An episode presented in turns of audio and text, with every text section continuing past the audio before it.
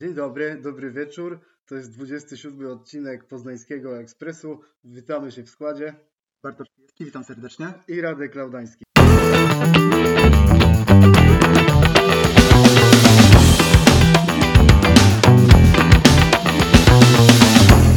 I tak na wstępie powiem, że dzisiaj nie ma z nami Marcina Jerzyka, nie spotykamy się w tradycyjnym gronie.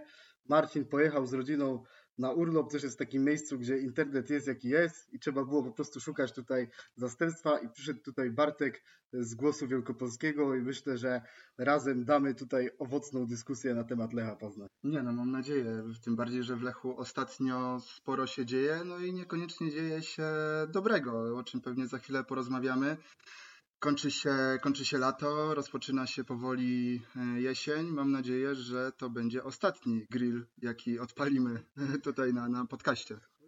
Coraz gorsze na, na, gorsze na te grille, no to też mam nadzieję, że następnym razem już będziemy się spotykać w nieco lepszych nastrojach. Nie jest to taki dobry wieczór, tak jak powiedziałem na początku transmisji. Lech Poznań nie wygrał od, od trzech meczów z rzędu.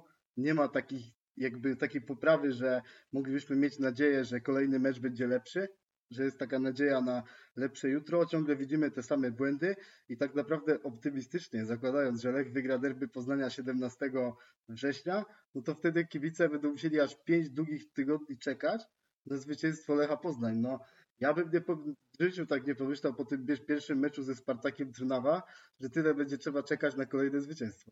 No, tym bardziej, że ten początek powiedzmy był taki obiecujący. Ta gra nie była na początku sezonu jakaś, jakaś mega wyborna, ale były wyniki i w sumie kibice mieli prawo zadać sobie pytanie nie czy, a kiedy Lech zacznie grać dobrze. No a tutaj się okazuje, że cały czas tej dobrej gry nie ma.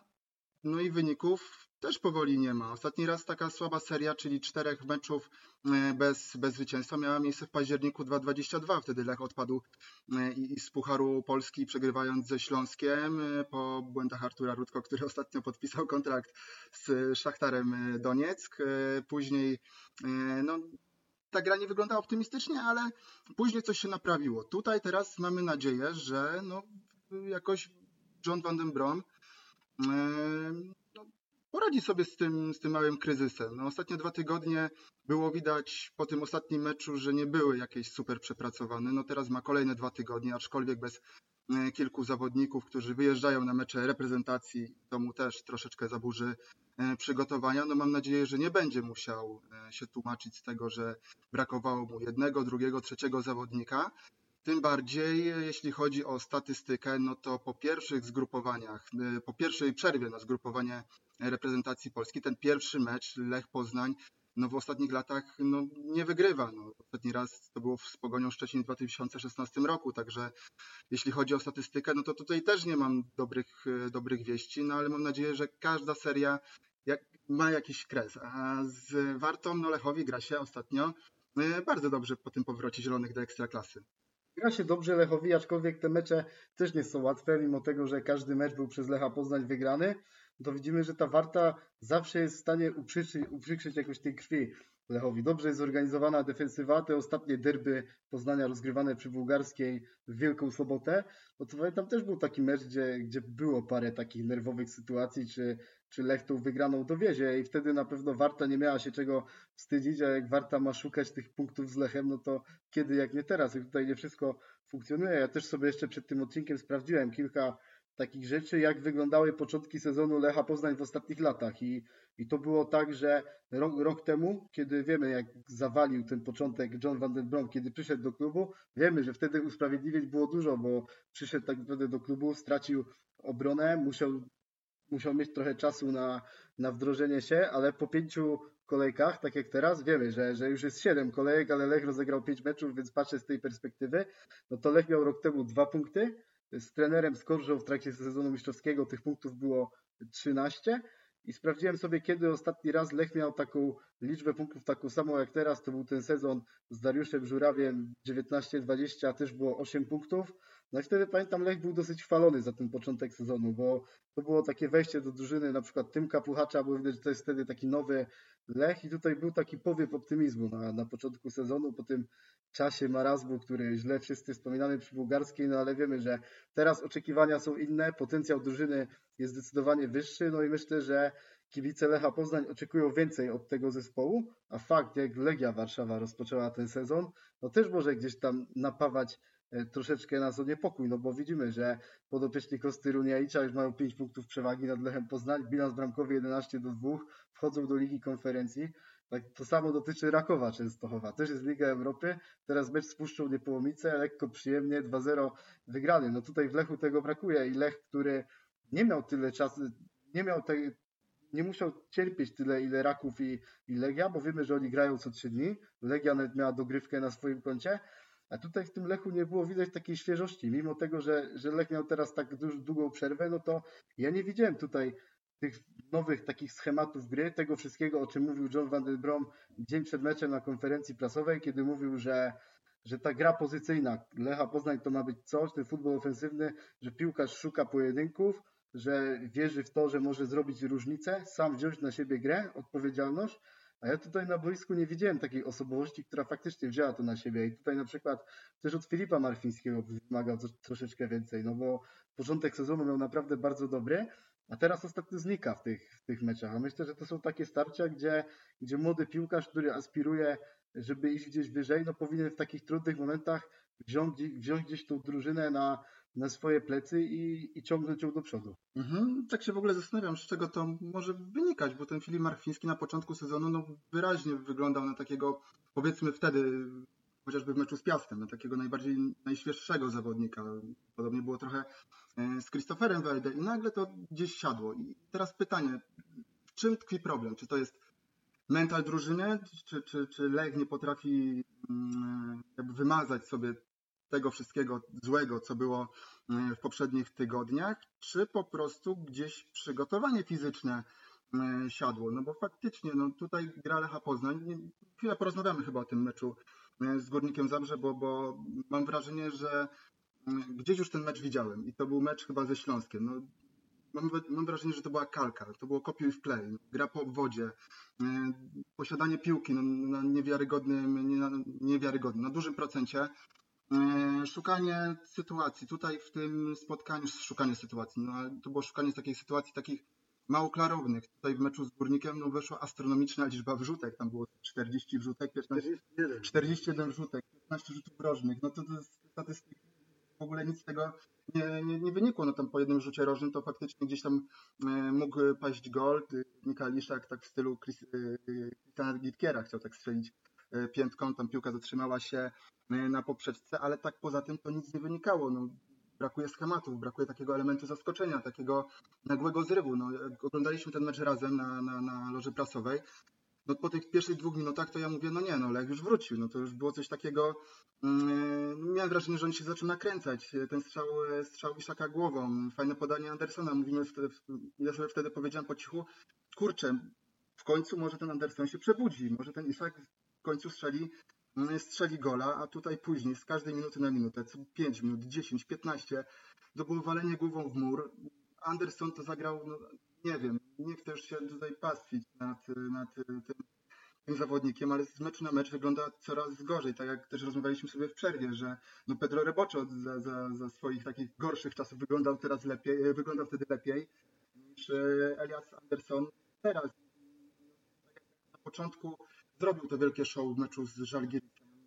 Miał fajne podania, no ale też trzeba wziąć pod uwagę, że to był tylko i wyłącznie Żalgiris. To nie była drużyna typu właśnie, chociażby no Górnik Zabrze to też nie był potentat, to była ostatnia drużyna mm, w tabeli, ale no nawet na tle takiego, takiej drużyny nie potrafi się e, gdzieś, e, gdzieś odnaleźć. Także no, trochę mnie zasmucił ten Lech i, i mega szkoda, bo naprawdę, no, jeśli Lech nie będzie wygrywał z takimi rywalami, no to ta czołówka może bardzo szybko odskoczyć. Tym bardziej, że Legia wygląda całkiem świeżo po tych, po tych meczach w lidze, w lidze, w lidze konferencji. Zabiegała ten Widzew, no tam miała ponad 120 e, przebieganych e, kilometrów. E, wyglądała bardzo świeżo, no grała do końca. No jeśli Legia tak będzie grała, wyglądała po, po zgrupowaniach reprezentacji, Raków jeśli będzie też tak samo wyglądał, jeśli Lech się szybko nie otrząśnie i nie zdobędzie trzech punktów z Wartą, no to ja się boję, że ten sezon zaraz w październiku, w listopadzie będziemy mogli spisać na straty i też się boję, co będzie w Pucharze Polski, bo jeśli jeszcze byśmy odpadli z Pucharu Polski, no to już w ogóle byłaby, no, jak to się mówi, kaplica. Tak widzę taki pesymizm tutaj duży. Ja tak wiem właśnie co do tego meczu z Górnikiem gdzieś tam z autopsji, że już widziałem wiele takich meczów Lecha Poznań, gdzie pierwsze wrażenie jest naprawdę bardzo dobre, tak jak tutaj ten strzał Isaka. Jest znakomita pierwsza sytuacja bramkowa, a potem nie wiedzieć dlaczego Lech gaśnie i i nie robi nic już w tej połowie, żeby, żeby strzelić tego gola. I taka sama sytuacja była, była tutaj w tym meczu. Ja gdzieś to widziałem kilka razy w zeszłym sezonie i teraz mi się od razu to przypomniało podczas tego meczu z Górnikiem. Ja, kiedy tylko Isak nie wykorzystał tej sytuacji, to sobie myślę, no niedobrze i jestem ciekawy, czy teraz się znowu sprawdzi ten scenariusz. No niestety sprawdził się. Ta ilość wrzutek, o której mówiłeś, bardzo duża, no to już powiedziałem w zeszłym odcinku, że mi to troszeczkę przypomina tą bezradną Barsę Kumana. Tam też było wysokie posiadanie piłki.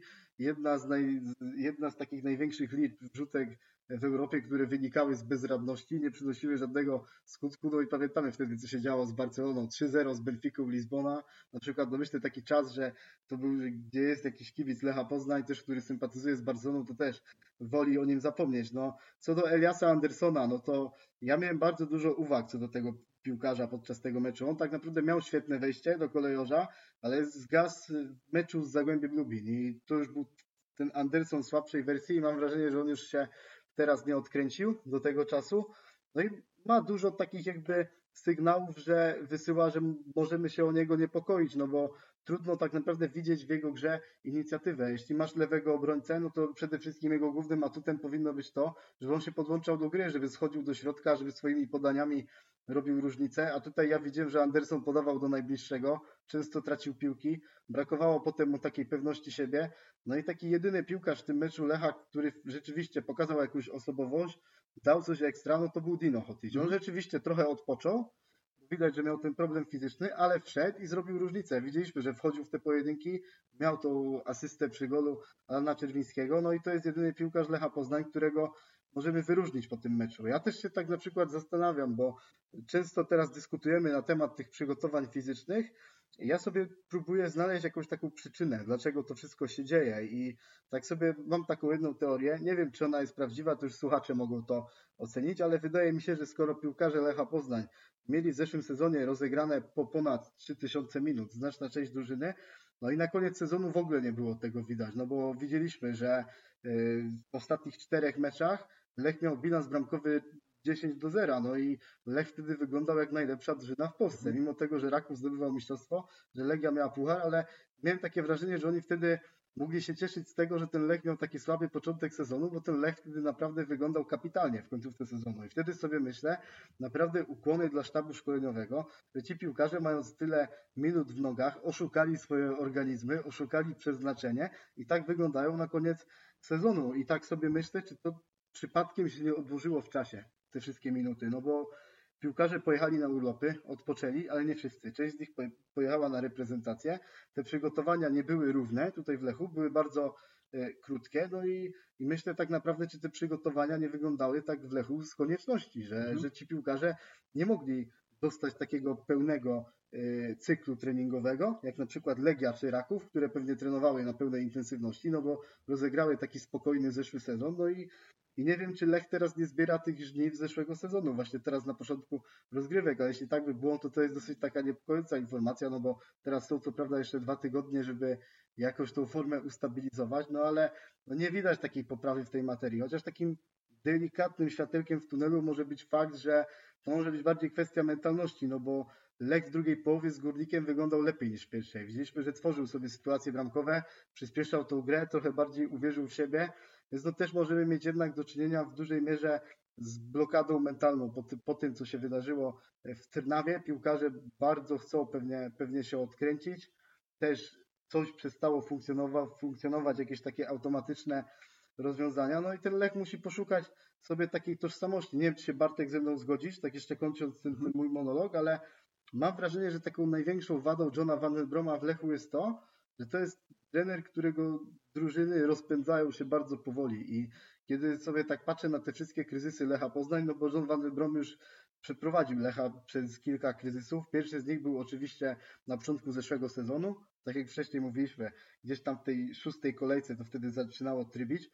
No ale potem pamiętamy, że po przerwie zimowej też Lech nie wyglądał dobrze, mhm. gdzie był czas na te przygotowania i to był kolejny taki mini kryzys. On był co prawda szybciej zażegnany i nie trwał aż tak długo, ale też wtedy drużyna potraciła trochę punktów w ekstraklasie.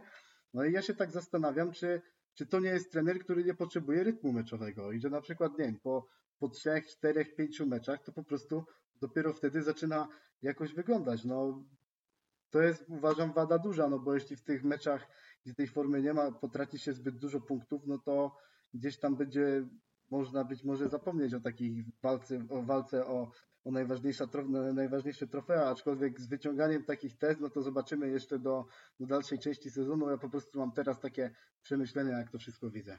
Mm, trochę się zgodzę na pewno, że, że tutaj faktycznie Lech, żeby zacząć tak mówiąc kolokwialnie, żreć w, w lidze, no to potrzebuje tych meczów. No, całkiem nieźle wygląda faktycznie, jak była ta karuzela, że co trzy dni tutaj nagle jest przeskok, że tych meczów jest jeden na dwa tygodnie. I to też nie jest coś normalnego, jeśli chodzi o, o Lecha Poznań i jego przygotowania. Może to, to, to, to, teraz będzie moja teoria, że może sztab szkoleniowy postawił wszystko na jedną kartę i tak jak mówisz, oni byli przygotowani na to, że będą grali znowu jakąś astronomiczną liczbę spotkań. Tych minut będą mieli w nogach dużo, dużo, dużo minut, a tutaj się nagle okazuje, że jest klops, że tych pucharów nie ma, meczów co trzy dni nie będzie, przełożone mecze też robią swoje. E, no będzie ten okres już po powrocie z reprezentacji, że, że potem będzie w środku tygodnia i Raków i potem kolejny mecz.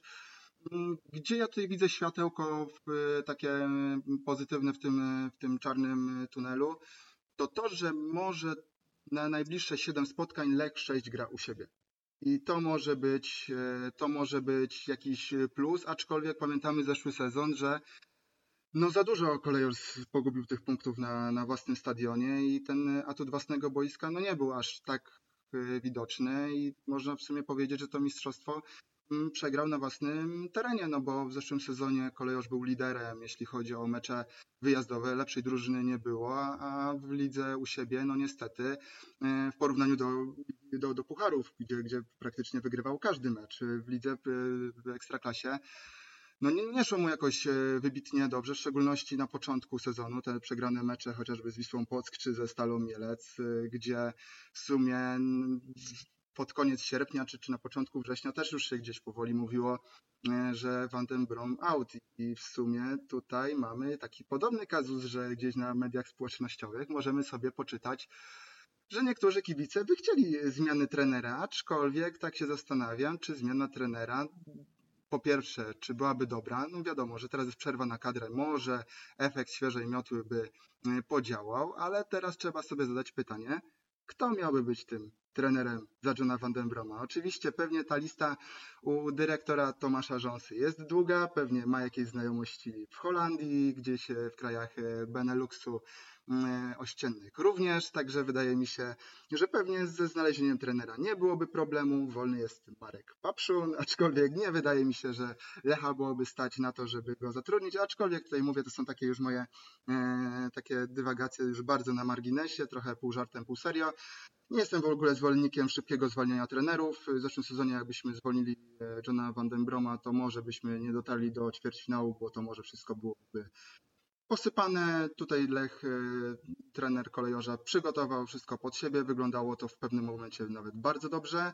Końcówka sezonu to już była naprawdę rewelacyjna i w sumie kiedyś sobie tak też rozmawialiśmy, że jakby Lech tak e, nie grał w tych pucharach i byłby tylko nastawiony na ligę, no to bez bicia uważam, że wtedy by tę ligę zjadł. Tutaj no, tej pewności już nie mam. Nie wiem, czy będzie mistrz.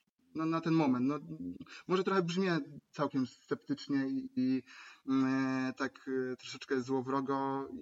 I oczywiście z ogromnym sentymentem do Lecha, ale zazwyczaj jest tak, że jak się e, kogoś na kimś ci bardzo zależy, no to troszeczkę bardziej go krytykujesz i, i dużo bardziej się martwisz. I w sumie tutaj jest takie E, zmartwienie, co będzie dalej. Howadis Lech? Takie fajne w sumie pytanie by mogło, można byłoby e, zadać. Trochę się boję, co będzie po tej, po tej, po tej przerwie na reprezentacji. E, ten mecz z Wartą nie będzie może takim wielkim papierkiem lakmusowym i na pewno nie pokaże, co będzie w następnych miesiącach w kolejorzu, ale gdzieś naznaczy drogę, w którą, te, w którą stronę będzie szedł Lech. No, mam nadzieję, że zmieni się schemat, że Lech nie będzie już taki jednowymiarowy, że nie będzie miał pomysłu nie będzie miał pomysłu w jakimś tam fragmencie meczu, no to nagle zmieni i, i zaskoczy czymś rywala, bo mam wrażenie, że Lech jest bardzo przewidywalną drużyną, że, że Lecha jest bardzo łatwo rozczytać, że jest naprawdę schematyczny. E, Górnik wiedział, jak Lech zagra, dał się raz zaskoczyć, e, ale potem mógł jeszcze ten mecz obrócić na swoją korzyść, kiedy Lech się dużo bardziej otworzył i miał bardzo dużo szczęścia, że miał wtedy Hoticia na boisku, bo gdyby nie on, to byśmy tutaj chyba siedzieli jeszcze w bardziej minorowych nastrojach. E, no mecz z Warto, mówię, będzie takim powiedzmy takim małym wyznacznikiem. Warta lubi grać przeciwko takim drużynom, nie tylko z kolejorzem, ale już wiele razy po, pokazała, że drużyna, która ma dłużej piłkę, e, dużo lepiej się z nimi gra, wie doskonale jak to robić i wydaje mi się, że aby w sobotę grał Lech akurat nie z Górnikiem, a z Wartą, no to Warta po raz pierwszy by się cieszyła z trzech punktów, ale to jest tylko oczywiście moja opinia. Słuchacze mogą się nie zgodzić, mogą się zgodzić. Chętnie poznamy Waszych opinii. Ja też jestem tego zdania, że John Van powinien tutaj dłużej pracować, dostać jeszcze szansę na, na wyjście z tego kryzysu. Ja sobie dzisiaj nie wyobrażam zmiany trenera Lecha Poznania, już w szczególności o takiej hipotetycznej kandydaturze, jaką jest Marek Papszun, no bo tak naprawdę zmiana trenera na Marka Papszuna oznaczałaby tak naprawdę fakt, że trzeba przemodelować większości kadry, no bo Lech dzisiaj nie jest gotowy na to, żeby zatrudnić takiego trenera. Wiemy, że Marek Papszun gra trójką obrońców, gra wahadłami, a w Lechu nie ma kto grać na tych pozycjach. Tak naprawdę, kiedy stoperzy złapią kontuzję, to niekiedy jest ciężko dwóch dobrych stoperów wystawić, a co dopiero trzech. No, tych, no te wahadła też nie ma tak naprawdę piłkarzy. Jedynie mam wrażenie, że Joel Pereira by się nadawał no, do tego typu gry. A teraz wyobraź sobie na przykład, żeby Christopher Welde grał na wahadle i żeby cofał się do do, obrony, bo ja mm. sobie tego totalnie nie wyobrażam i tak naprawdę wzięcie takiego tenera jak Marek Papszun to byłoby tak naprawdę zrezygnowanie z całej filozofii Lecha, no bo wiemy Lech na czym chce, chce bazować i to uważam to jest dobre, tylko to też musi funkcjonować w 100%. To, że Lech chce mieć wysokie posiadanie piłki, chce być tą stroną inicjującą, która tworzy sobie sytuacje bramkowe, dominuje rywala, szkoli sobie młodych zawodników pod ten system, no bo wiemy, że zespół rezerw chociażby też gra taką samą koncepcją. No jeśli Lech by z tego zrezygnował, no to gdzieś tam musiałby wszystko budować od nowa. Z tego, co można było usłyszeć chociażby z ust trenera Rząsy, no to gdzieś tam ten Adam Nawałka był takim wyznacznikiem tego, że nie można w Lechu myśleć tylko nad tym, co jest tu i teraz, bo trzeba patrzeć bardziej długofalowo. No i Lech zatrudniając najpierw Darka Żurawia, potem Macieja Skorże, teraz Johna Van Broma, wyznaczył sobie pewną określoną filozofię. Jestem przekonany, że kolejny trener jak przyjdzie tutaj za Johna Van Broma kiedyś w przyszłości, no to też będzie trener grający właśnie tego typu e, stylem gry, więc tutaj się nie, nie spodziewam takich gwałtownych ruchów, więc ja bym jeszcze Johnowi jak najbardziej dał popracować, niech wyjdzie z tego kryzysu, niech troszeczkę popracuje, też wróci Radek Murawski, którego też teraz mocno e, brakuje, z tego co pisał Mateusz Jarmusz, to na koniec września Joel Pereira powinien być gotowy i to myślę, że jest w miarę taka optymistyczna informacja, bo Joela bardzo mocno brakuje na boisku, to jest najważniejszy piłkarz Lecha kiedy nie szło w tym sezonie, gra się nie układała, no to tak naprawdę jak trwoga to do Joela. Bez niego tak naprawdę jestem przekonany, że Lech by tych 8 punktów na swoim koncie nie miał. I tutaj też mam pewien kamyczek do ogródka zarządu za to okno transferowe, bo one było tak cukierkowo chwalone, że Lech wreszcie zbudował sobie taką kadrę, która jest gotowa do rywalizacji na trzech frontach, że w końcu zrobiono wszystko, żeby ten sezon wyglądał dobrze. No wtedy nikt nie przewidział, że Anderson będzie wyglądał tak źle, że Hotić też fizycznie będzie potrzebował tyle czasu, żeby dojść do siebie, no ale nawet jeśli założymy, że jest, y, że jest w formie Elias Anderson, gra dobrze, że, no to tak naprawdę te boki obrony nie są odpowiednio zabezpieczone w Lechu, no bo y, zawsze Elias może dostać kontuzję, Żel Pereira dostał tą kontuzję, no i przepraszam, ale jak mamy do, do dyspozycji jako zmienników Alana Czerwińskiego i i Barego Douglasa, no to to nie są tacy piłkarze, którzy potrafią zrobić różnicę grając tymi na tych bokach obrony, a Lech grając tym systemem 4-3-3 albo 4-2-3-1, mając dużo piłkę przy nodze, no boki obrony to jest podstawa, bez tego ten system nie funkcjonuje. No i w ostatnim czasie możemy się o tym brutalnie przekonać, że kiedy boki obrony są bez formy, no to cała drużyna wygląda słabo. No weź sobie chociażby taki mecz z Wisłą Płock w tym sezonie mistrzowskim. No przecież wtedy tam Pereira, Ryboczo, jak się mhm. podłączali, no to robili całą grę. No teraz bardzo mocno brakuje tego w Lechu Poznań i mam wrażenie, że, że ci obrońcy numer dwa powinni też prezentować wyższy poziom i, i że gdzieś tam z tymi nazwiskami, no to za daleko można po prostu nie ujechać. No i teraz tak obserwując sobie Lecha, y, Raków, Legię, no to też można mieć taką myśl, że że Raków ma na prawej stronie Tudora, Legia ma Wszołka, obaj bardzo sobie dobrze sobie radzą, a teraz Lech wychodzi Czerwiński na tę pozycję. Wiemy, że to nie jest wahadło, no ale gdzieś tam też tamtą flanką ma napędzać akcję, no i myślę, że to jest bardzo duża różnica w jakości i, i Lech teraz po prostu płaci za to cenę i to jest rzecz, którą można było zrobić lepiej przed sezonem. Mhm. Ty mówisz, że y, Alan Czerwiński, to jeszcze dorzucę, po tej stronie grał w ostatnim meczu Adriel Balua i teraz zadam pytanie, czy sympatyczny Iworyjczyk w końcu się odkręci?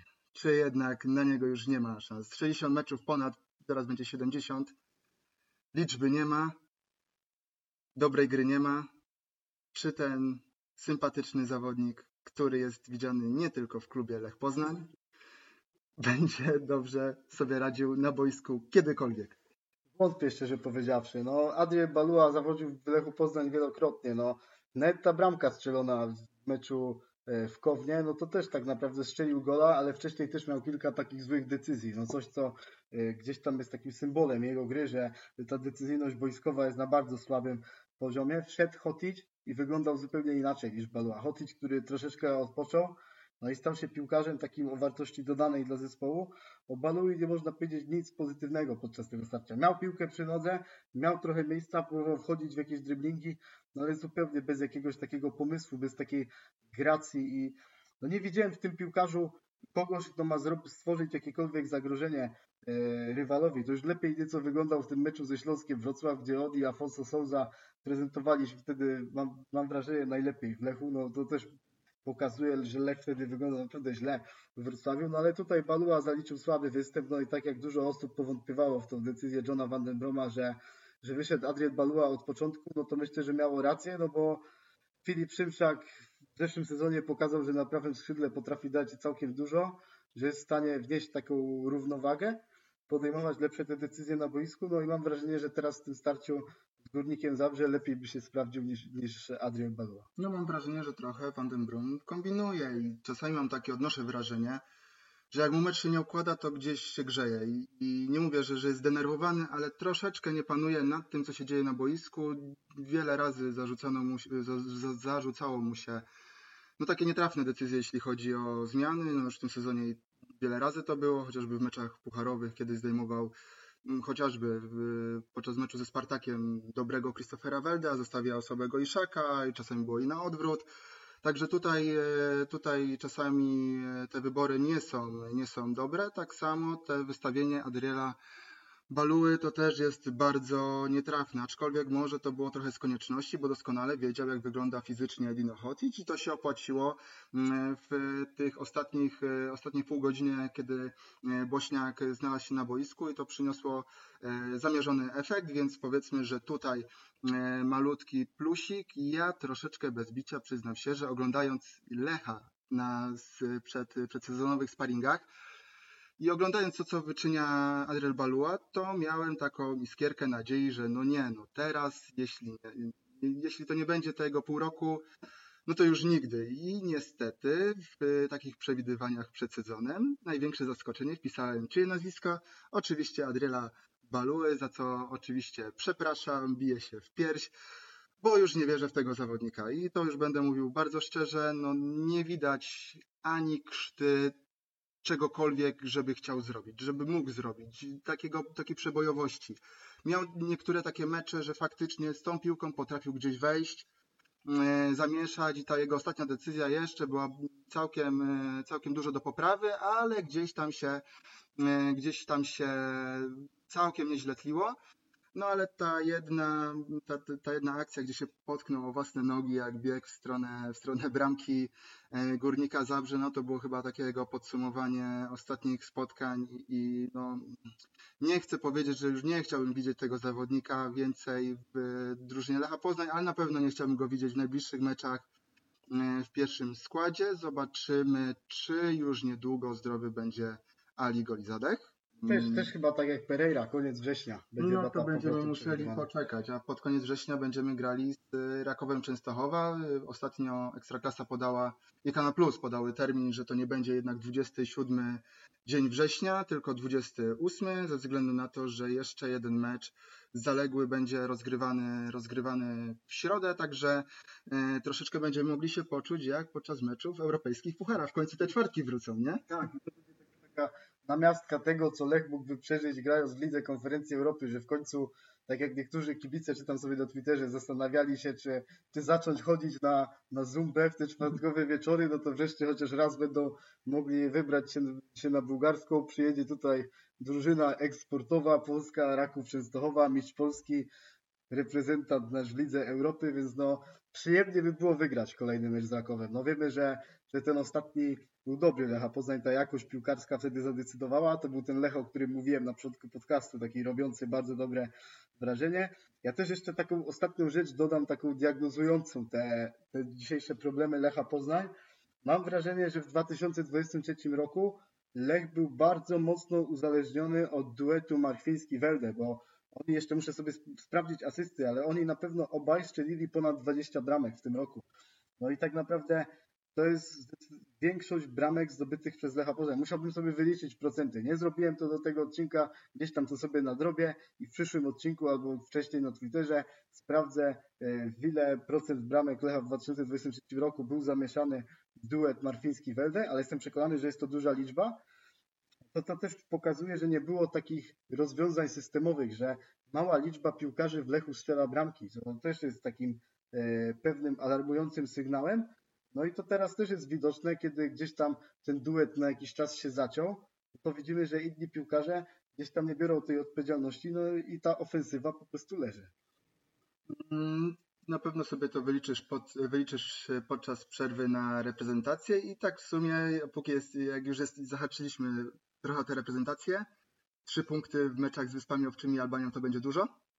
No myślę, myślę, że jak będzie cztery, no to patrząc na te ostatnie wydarzenia wokół reprezentacji Polski, no to kibic gdzieś tam będzie mógł umiarkowanie być zadowolony, aczkolwiek szczerze powiedziawszy, jak ja tak patrzę sobie na tą reprezentację Polski, może jako osoba, która gdzieś tam zajmuje się piłką, nie powinienem mówić takich rzeczy, ale dla mnie te przerwy reprezentacyjne to się stał trochę taki czas odpoczynku od piłki, bo gdzieś tam cały czas człowiek żyje tym Lechem, ligą włoską, piłką klubową, wiadomo, był w reprezentacji Polski dobry czas, gdzie się to wszystko chciało śledzić, no ale te ostatnie wydarzenia wokół PZPN-u, wokół tej kadry, no coś po prostu nam obrzydziły tutaj, no i jestem przekonany, że mimo tak słabej gry Lecha Poznań w ostatnim czasie, no to po prostu bardziej będę odliczał mniej do tych derbów Poznania. W ogóle przepraszam, że sobie pozwoliłem na taką dygresję, bo w sumie to miał być podcast Wolna tylko antena. I, wolna antena, że to jest tylko podcast o Lechu Poznań, ale tutaj chyba poruszyliśmy i reprezentację, i Raków, i Legię, i przyszły mecz z Wartą,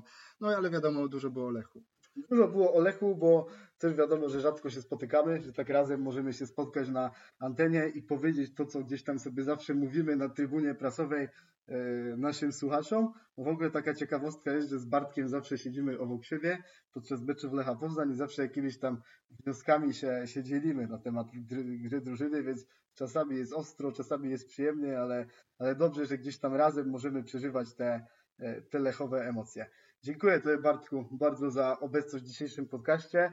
Miejmy nadzieję, że nie wlaliśmy w Wasze serca zbyt dużo defetyzmu, no bo gdzieś tam było dzisiaj trochę takich wniosków alarmujących, ale, ale mam nadzieję, że gdzieś tam ludzie w Lechu też wezmą to sobie do serca i, i kiedy spotkamy się już po tej przerwie reprezentacyjnej, no to te nastroje będą zdecydowanie lepsze i będziemy, będziemy spoglądać na to, co będzie jutro już takim przyjemniejszym okiem.